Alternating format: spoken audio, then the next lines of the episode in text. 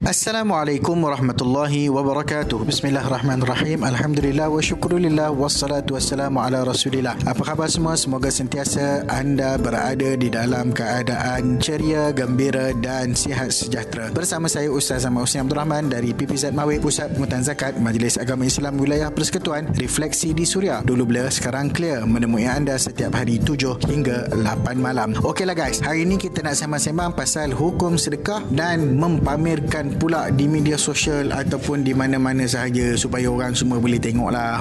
Okey, nak tahu lebih lanjut? Boleh stay tune. Refleksi di Suria dulu bila sekarang clear. Member-member belah typing boleh dengar 91.7 FM Refleksi di Suria dulu bila sekarang clear bersama saya Ustaz Ahmad Husni Abdul Rahman kita sembang-sembang hukum sedekah dan tunjuk pamer dekat media sosial dan seumpamanya. Okey Ustaz, apa hukum sedekah dan buat baik tapi tunjuk dekat media sosial? Okeylah, bab ni memang ramai yang duk heboh dan ada yang mengata sekalipun. Untuk kita faham lebih lanjut, elok kita dengar apa firman Allah Subhanahu Wa Taala dalam suratul Baqarah ayat 271 sebagai panduan asas. In tubdus sadaqatu fa ni'mahi wa in tukhfuha wa tu'tuha al-fuqara fa huwa khairul lakum. Maksudnya jika kamu zahirkan sedekah secara terang-terangan maka demikian adalah baik kerana menjadi contoh yang baik. Namun jika kamu memberi secara sembunyi lantas diserahkan kepada fakir miskin maka itu adalah lebih baik bagi kamu. Ha jelaskan dari ayat ni kita dapat tahu bahawasanya ada dua keadaan. Kita boleh bersedekah. Pertama dengan kaedah kita menunjukkan sedekah itu secara terang-terangan. Ini it's okay, tak ada masalah. Dan kedua, secara sembunyi. Kedua-duanya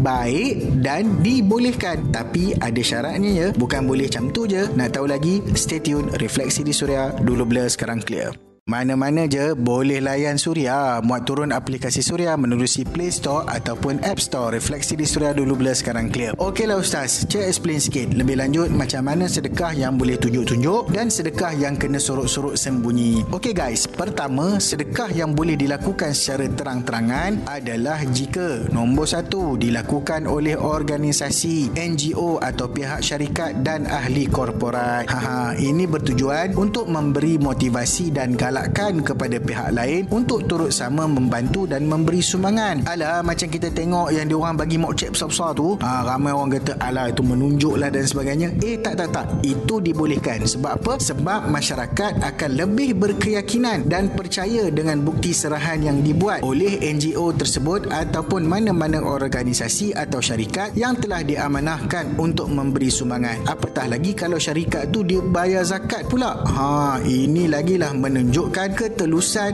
dan juga bagusnya sesebuah pentadbiran syarikat tersebut yang mentaati perintah Allah. Okey, nombor dua, jika dilakukan oleh individu hendaklah mempunyai niat yang murni dan ikhlas. Kalau kita seorang-seorang je duk tunjuk benda tu, boleh juga tunjuk tapi mesti niat suci, niat ikhlas. Kalau tak ikhlas dan ada agenda peribadi, itu adalah urusannya dengan Allah Subhanahu Wa Taala dan bukan lagi manusia yang boleh menilai mereka. Nombor tiga, hendaklah mematuhi mematuhi arahan dan panduan. Jika dalam tempoh kawalan macam musim covid ni janganlah main hentam kromo je eh. Okey. Yang kedua sedekah secara sembunyi-sembunyi.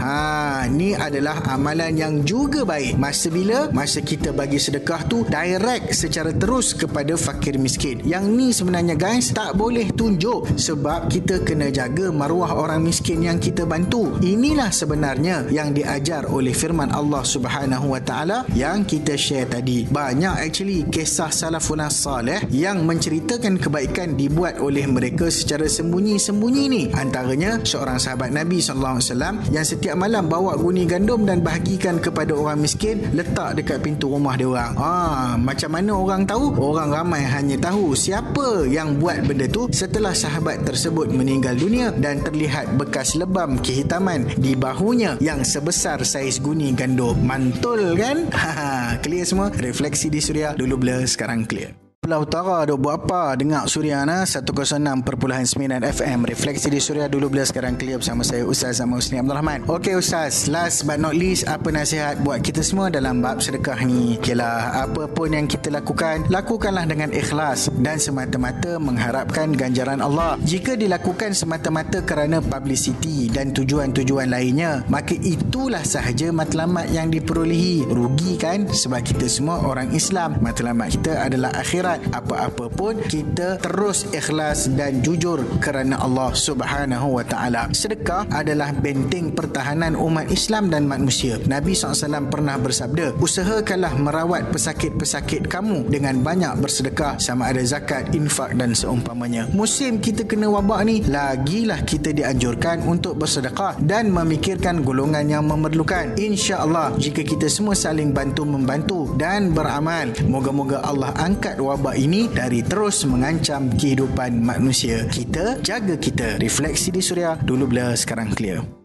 Kembali menghiburkan anda Refleksi di Suria dulu bila sekarang clear Bersama saya Ustaz Zaman Usni Abdul Rahman. Alhamdulillah kita telah sampai ke penghujung perbincangan. Moga-moga ada manfaat dan panduan yang boleh kita ikuti bersama. Jika anda terlepas pula siaran kita hari ini Anda masih boleh layan Suria Menerusi podcast. Mudah sahaja. Anda hanya perlu muat turun aplikasi Suria FM Ok guys Kalau ada apa-apa persoalan Ataupun perkara yang nak dibincangkan Atau pertanyaan-pertanyaan yang boleh dikongsikan Boleh WhatsApp Suria di 0 0125551053 atau DM Instagram saya at Ustaz Husni. Jangan lupa hashtag DBSC. Temui anda setiap hari 7 hingga 8 malam. Sedekah dan infak amat dianjurkan. Semoga Allah menerima amalan. Assalamualaikum warahmatullahi wabarakatuh.